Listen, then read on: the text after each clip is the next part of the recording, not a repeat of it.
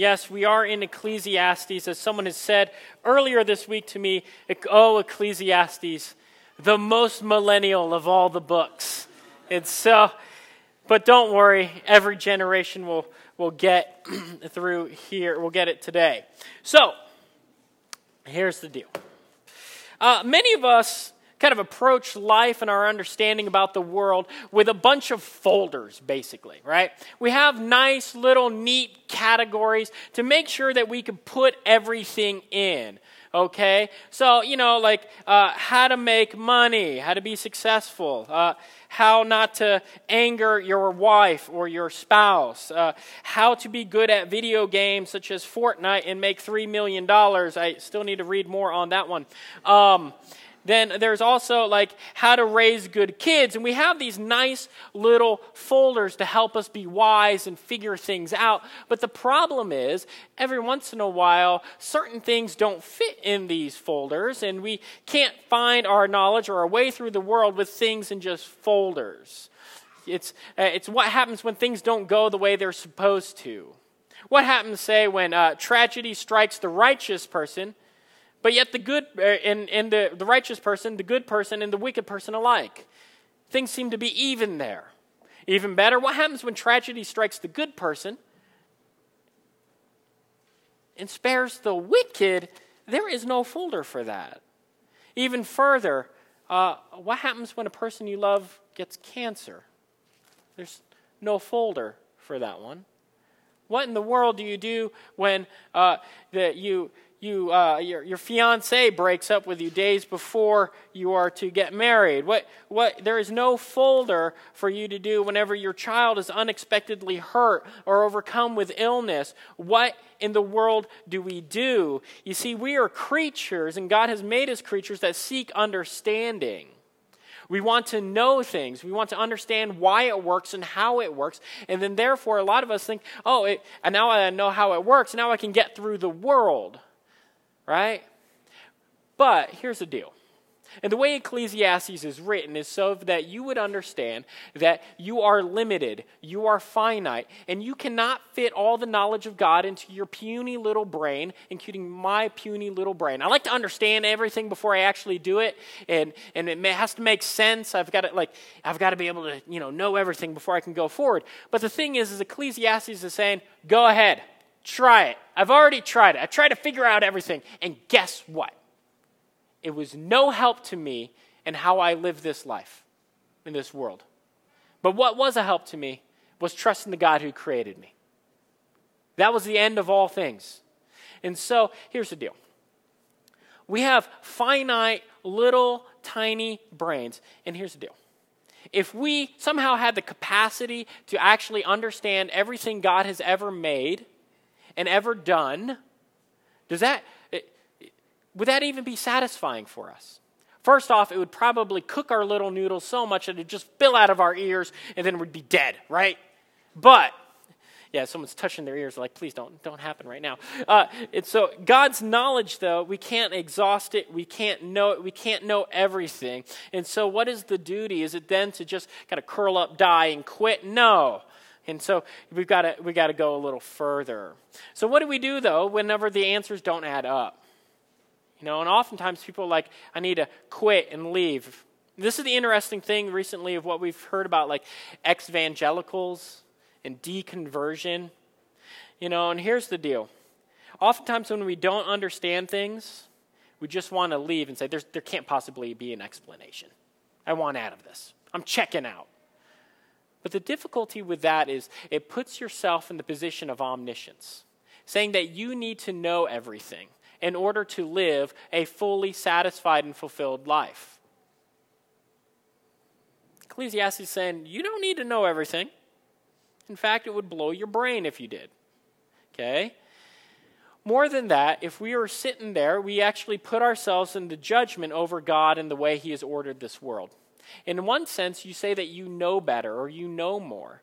And obviously, we, we can just get rid of the belief in God and everything will be fine. And I can be the own judge of my own world because I have determined for myself that obviously they are wrong and I am right. you see what that puts yourself into? It puts yourself into kind of this hubristic, prideful, mildly arrogant, at least, to say, I know better than God. I know better than God. And as Madeleine L'Engle says, though, just because we don't understand doesn't mean there isn't an explanation. What if God created the world, made an explanation, and you don't have to know everything to live a satisfied and fulfilled life? And you don't need to have everything in a neat category or a folder to make sense of the world. Oftentimes, this has happened recently with, when people get disequilibrated about their knowledge of the world. They start to doubt, then they start to deconstruct everything, and then we see deconversion. And oftentimes, it, it is, on, it, it is uh, valid for people to think this way, especially when uh, we see the sex scandals in the church. We've had friends who are mistreated, especially if they um, identify as gay, uh, if they're part of the LGBTQ community. We've seen mistreatment. We see mistreatment of women under the guise of biblical roles. We've seen the shaming for people of sin, like you've, you've got to get it together, you got to get it right. And we don't have a category for that. Like we see what was supposed to be godly, these people who are mistreating other people are like, that's just mistreatment. And so people rightly ask the questions why is that happening?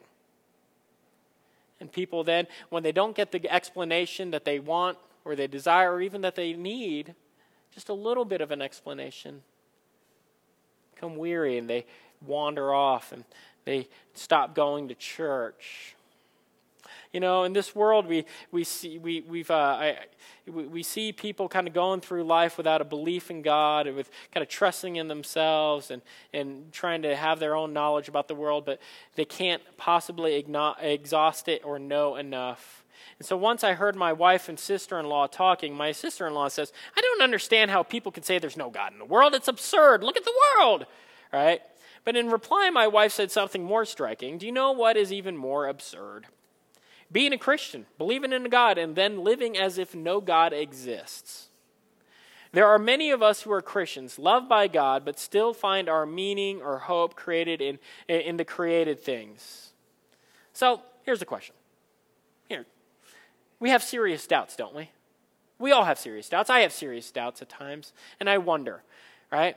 And so, do I then go and say, obviously, there's no answers for my serious doubts, and then do I go and check out? No. Or rather, how do you doubt as a limited human being, knowing that you're not going to know everything? And so, how do we, the, the preacher, the, uh, of this text, uh, the convener is one way to translate it, brings you in and says, let's talk about this together. Let's reason or think about it together. How do we doubt? How do we make sense of all these things? And he says, well, come on along. And he says, Let's show, let me show you what does it look like to doubt as a limited human, human being. Here's how you do life. He speaks to the common human, everyday man, who's probably skeptical, skeptical about a lot of things and skeptical of kind of trying to find any man-made meaning in anything they do. So there's three key phrases that you need to look at, right? First is this one called vanity or meaninglessness, right? So that's the first phrase. The second phrase is the phrase uh, under the sun. Under the sun. And the third phrase is to seek out or to search.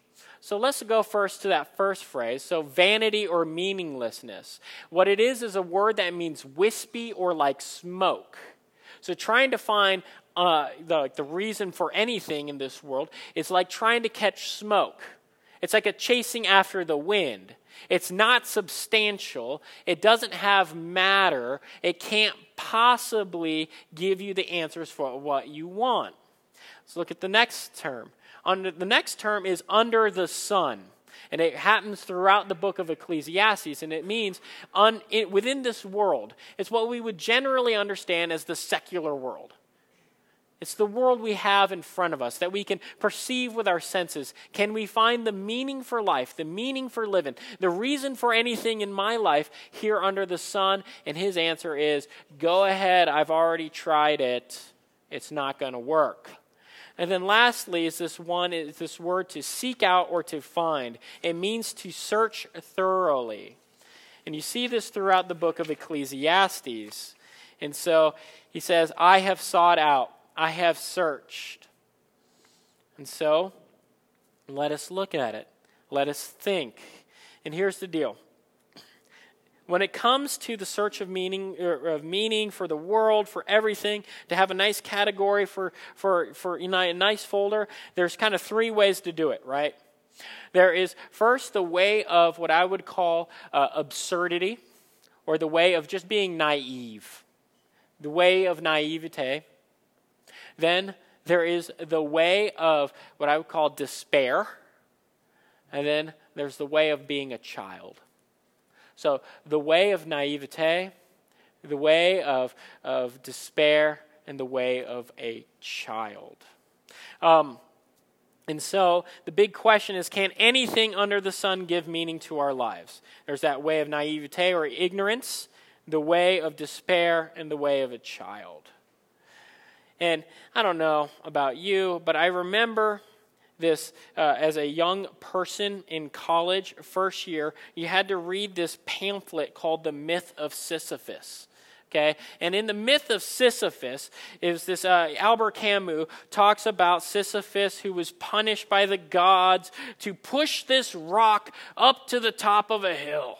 Brr, right, and then at the end of his task, the rock would roll back down. Right, and then Sisyphus' task was to roll it back up, and that was the purpose of his life, right? So Camus takes us as an allegory for every one of us uh, who are trying to search out meaning under the sun, right? He's trying to search out meaning under the sun. And Camus, he decides, well, you know what? How about we just kind of chuck it all? And here's the thing, okay? Let's pretend, let's make believe that Camus was actually happy. And it was a lot of fun pushing it up the hill. And you're like, that just sounds ridiculous. He's like, what you need to do, Camus says, is to embrace the absurd. Embrace the absurd. And people are like, are you crazy, man? But that's the thing. If there was no God, who cares? Just enjoy what it is. It, it, you know, people people talk about Camus. They're like, eh, you know, crazy Europeans again. Here you go, Vincent. He's also a playwright. He's moody. You never know you know?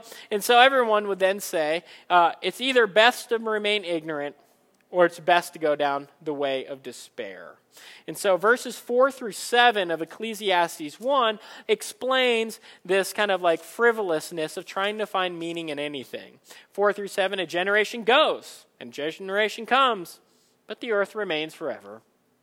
The wind blows to the south, or it, uh, verse 5, the sun rises, the sun goes down, it hastens to the place where it rises. The wind blows to the south, goes around to the north, and around goes the wind, and on its circuits the wind returns. It's never exhausted.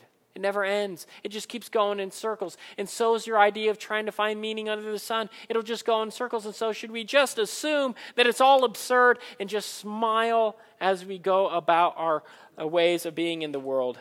Um, or, to put it in a good American phrase by the popular song artist, Ke dollar sign ha. Let's just live for the night like we're going to die young. Like a bunch of Americans were like, let's just kind of go for it. You know, who cares? We don't need to really find the reason behind everything. Let's just party. All right? Let's just have fun while we're doing it. And if we die at the end, who cares? All right? So that is one way people go, the way of ignorance. You know, and so every Christian and non Christian is caught up in this idea of like, let's live the American dream, get a big house, big car, 2.4 kids. Or if you're in Colorado, let's make sure that we got a sweet six person tent so all our homies can get together on a big backpacking trip onto the top of a mountain. Then we can see the sunrise, and maybe I could feel God's a little closer to me at that moment, and make sure that I pump water so that I don't get sick out, out of whatever's here, and I can have this big adventure experience. And that is what the meaning of life is about out. And the writer of Ecclesiastes is like, how many times are you going to be able to hike up a mountain? You're going to stop. You're going to be tired. It's not, you're not going to find meaning there. And so here's the deal it, the world seems circular, it's going to ha- it's going to keep going, right? And so a lot of people just say it's ignorance is bliss.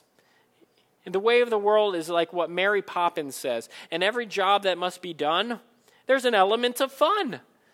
You find the fun and snap. The job's a game. And you know, and then it's sung, and every task you undertake becomes a piece of cake.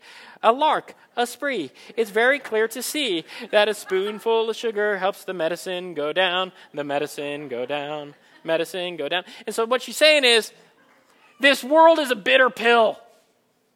We're all going to die. And so the best way to live then is just have a little sugar with it. Find the fun. Right?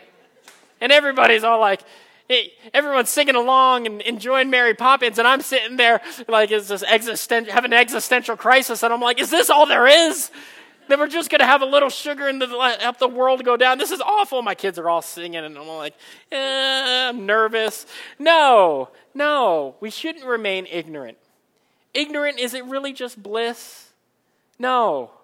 Ignorance is not bliss. You know that you know for a fact that you cannot ignore this. You can't ignore death. You can't just keep on smiling every time someone gets sick and hurt and that your friends are abused and that maybe you've had abuse. Why in the world does this happen? Do you just smile over that? Do you know what that's like? I went, actually, I'm still going on with the check engine light soon. Okay? So the check engine light soon is on.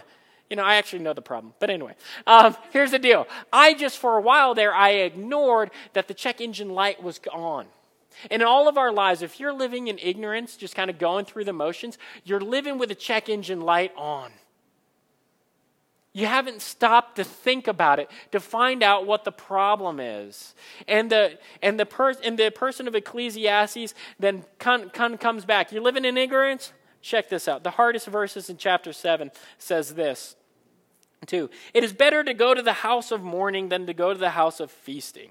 For, it, for this is the end of all mankind, and the living will lay it to heart. Sorrow is better than laughter, for by sadness of face the heart is glad, made glad. What in the world is this person saying? This is what he's saying. You live in ignorance? Here's the deal. You want to live that way? Go ahead. But when the day of trouble comes, it is better for you to go mourning because you can learn more about the, this world that way than to just keep being ignorant. Trouble will come, difficulty comes, and you can't just remain ignorant. He challenges you. What do you do? You ain't got a folder for the tragedies in life then. You can't just smile it away. Linds Redding, a New Zealand based art director, wrote this, challenging the ignorance of things and he was rich he made it well and every you know he did well. I've read this before. It turns out he says right before dying of esophageal cancer he says it turns out i didn't actually like my old life nearly as much as i thought i did. I know this now because i occasionally catch up with my old colleagues and workmates.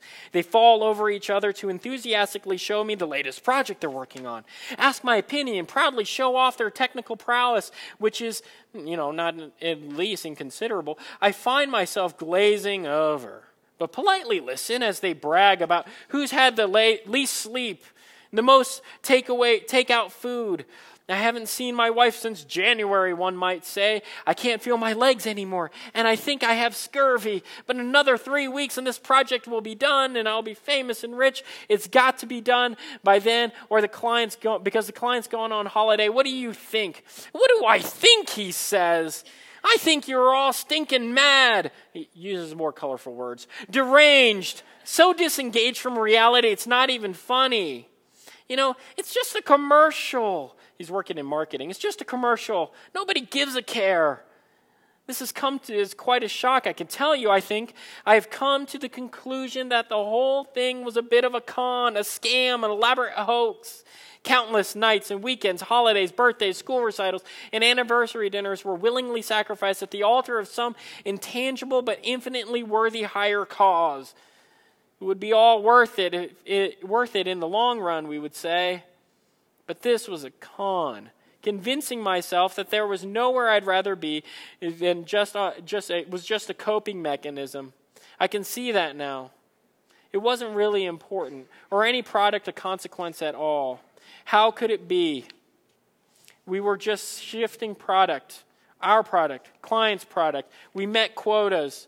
We fed the beast, as I called it, my, on my more cynical days. So was it, was it worth it? Well, of course not. It turns out it was just advertising. There was no higher calling. So his work was meaningless, he says in the end. All those late nights, all those sacrificing of his time with his family, kids. He was being consumed by esophageal cancer. And he says it's all just a con. He says, stop playing around. Outside of God, developing any kind of, of, of truth for your life, any kind of meaning ends up just being self righteous. And we can't imagine to manage to live that way. The only way to enjoy life is not to ignore the Creator, but to acknowledge His upholding of all things. It says this in Ecclesiastes There is nothing better for a person than that he should eat and drink and find enjoyment in his toil and his hard labor. This also I saw was not vanity, but was from the hand of God. For apart from him, who can eat or who can have enjoyment?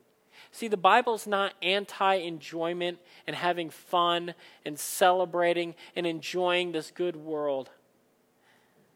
But you got to acknowledge where it comes from. So you don't have to live in ignorance. So everyone's like, okay, well, if we can't find meaning in this world, then, Vince, shouldn't we just despair? Because at least even Ecclesiastes says that is more uh, consistent, more coherent. He says it's better to go, you know, around with a frowny face than with a fake smile, ignoring everything, right? And so, do we despair? You know, what is despair like? Well, despair is like a millennial when they get their first student loan payback statement and they compare it to their first paycheck. That's called despair. You're like, well, that ain't going to work. All that education, I'm never going to pay that back. And then it's also like a baby boomer who had to live in the constant realization that there was a possibility of nuclear war at all times. My dad one time sat me down, and I think he had way too much to drink, and he said, Son, I'm sorry.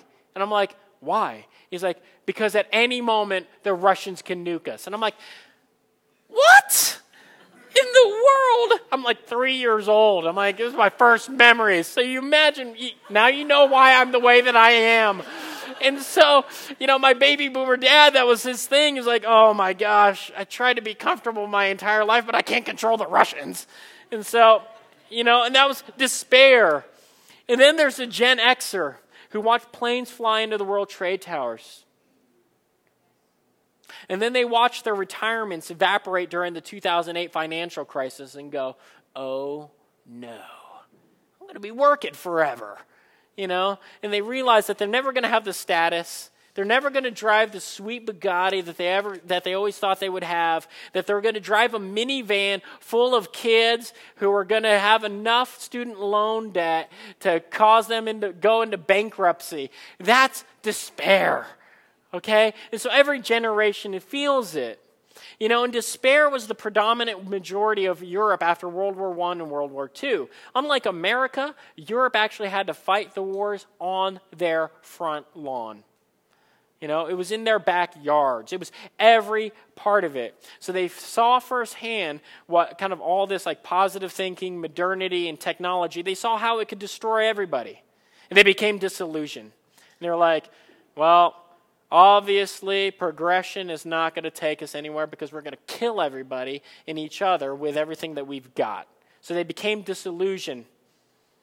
You know, and they couldn't find any meaning in this moment. And so that's why you have all these great philosophers, especially the Russian ones, that just make you sad and depressed. You know? And there's a, there's a good way. Uh, here, here's how it kind of falls out right now. You know, in Europe, if you're a psychiatrist, and, a, and this is a report from the Washington Post, that says this if you're a psychiatrist and a chronically depressed patient told you he wanted to die, what would you do? In Belgium, you might prescribe this vulnerable, desperate person a fatal dose of, of sodium uh. Between 2000, October 2007 and December 2011, 100 people were, went to a clinic in Belgium's Dutch speaking region with depression, schizophrenia, in several cases, Asperger's syndrome, just seeking to be euthanized. They couldn't bear to live in this desperate, despair filled world. Just couldn't handle it anymore. And I think sometimes some of us are feeling that way too. We feel that despair. And if that's true and, and you feel at times just overcome, please come talk to me. If that's where you're at, you're struggling, like I can't wake up in the morning. I don't want to wake up in the morning. You feel that way? Come talk to me. And so Europe has been feeling this for a long time. Notice the despair in ver- chapter 1, verse 8. Everything is filled with weariness. The point is that we cannot be satisfied. We can't be satisfied with everything in this world. The, uh, verses 9 and 10, there's nothing new. Sounds like a cynical person. Everything dies and will be forgotten. Um, Downton Abbey kind of put this really, really well. Um, yes, I watch basically a British soap opera. Okay. Um, Matthew, one of the main characters, he's about to he inherit he's going to inherit everything. He's about to be rich and different things like that. And I knew if you if you're watching Downton Abbey, please close your ears. Uh, yeah, I knew exactly when he was about to die, and it's when he said this little little bit here. He said said talking to talking to one of his valets, ten hours crawling through the heather, English heather, and nothing to show for it. Perhaps it's a parable of life. Reminds me of the trenches in the war hours of inching through the mud with no discernible purpose. Life is like inching through the mud with no discernible purpose. And at that moment, I'm like, homeboy's going to die. And it's going to have no bearing on the meaning of it's just going to mess up people. The writers have been planning it. I'm like, oh my gosh, here's what it is. Every, everyone's going to die. So here's the question Can we be creatures that live in despair without the hope of ever finding meaning? And the answer is no. Viktor Frankl, who was a psychiatrist in a Nazi concentration camp, says no. He said the prisoner who had lost faith in the future, his future was doomed. With his loss of belief in the future, he also lost his spiritual hold. He let himself decline and became subject to mental and physical decay. Usually, this happened quite suddenly in the form of a crisis, the symptoms of which were familiar to the experienced camp inmate. We all feared this moment, not for ourselves, which would have been pointless, but for our friends. Usually it began with a prisoner refusing one morning to get dressed and was to go out on the parade grounds.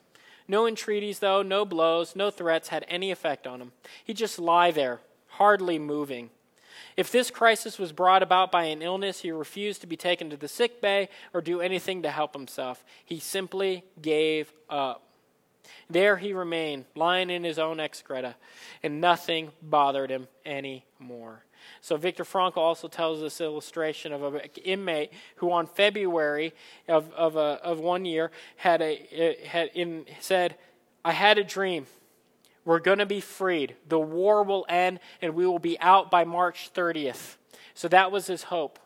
Then, when it became clear that it, that wasn't going to happen, by the 29th, he became, became ill, ran a high temperature. So he's lost his hope. Begins to despair. On the 30th, he went unconscious, and on the 31st, he died. So, are we, as Voltaire once quipped, tortured atoms in a bed of mud? And the preacher is trying to prove the opposite. He says this, chapter 3 verse 9 through 13. What gain has the worker from his toil? I've seen the business that God has given to the children of man to be busy with. He has made everything beautiful in its time. He's also put eternity into man's heart, yet so that he cannot find out what God has done from the beginning to the end. So you're a finite creature. You can't get everything into your head. You can't understand everything about the ways of the world and the ways God made it.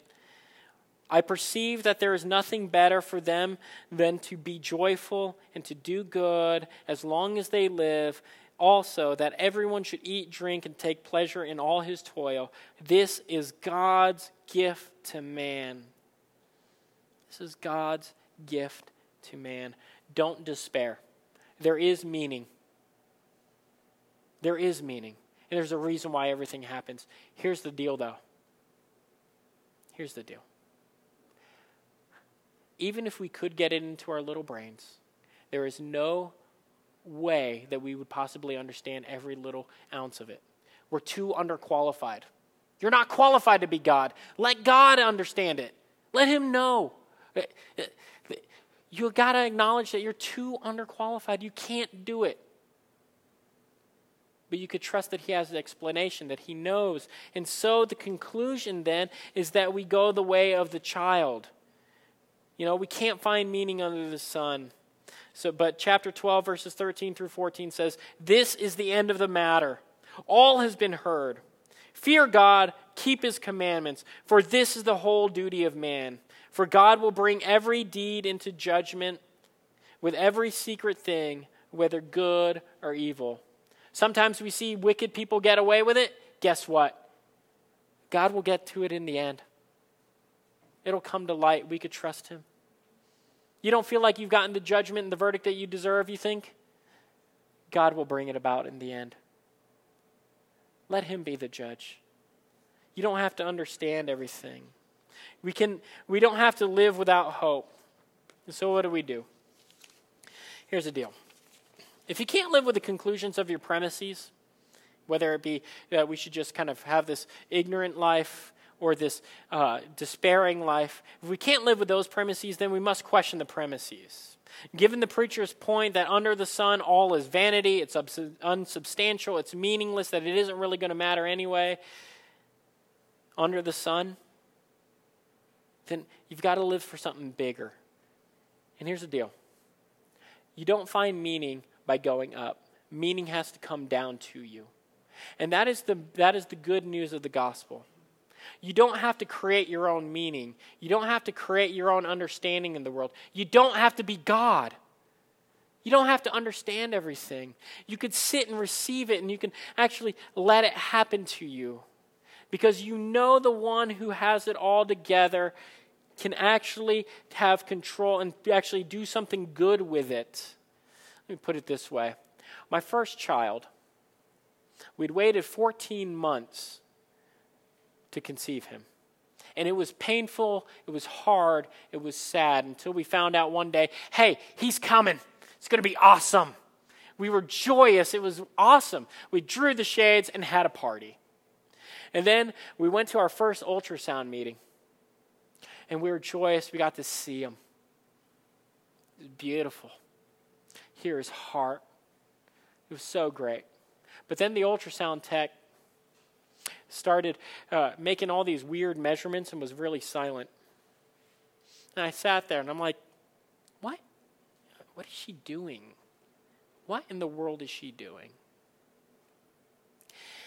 Ultrasound tech says, I need to bring the doctor in. My heart sank and I'm like, why does this happen to me? I'm, in, I'm working off a campus ministry. Eh, God, aren't you supposed to kind of come through for me? So I kept praying, Lord, help us. And when the doctor came in, the doctor told us, Your uh, son has a genetic birth defect. Actually, he's got multiple ones, we would find out. And they said, in fact, the, another doctor said, This doesn't have to be your child. In fact, there's a good chance that he is, uh, he's got some kind of a genetic defect that is not compatible with life. Sat there. I'm like, uh, 14 months. How, how in the world am I supposed to make sense of this? How, God, what are you doing? Why are you allowing this to happen? It's painful. It hurts. And I think the wisest person in the whole, th- whole situation was my wife who at all at one time understood that the good news of the gospel was that God gave his own son. Gave his own son. And we don't understand what in the world that is supposed to mean, but here's what happens we can trust him. So my wife understood this. She said, I don't know what's happening. I don't know why this happens.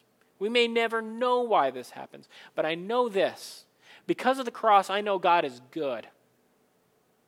And I know that He loves me. So, whatever may come with this, God's got it. And I don't have to understand this. That's the deal. I have never understood why the things happened to my son. He's born, he's normal as all get out if you know him. But why did that happen? I don't know.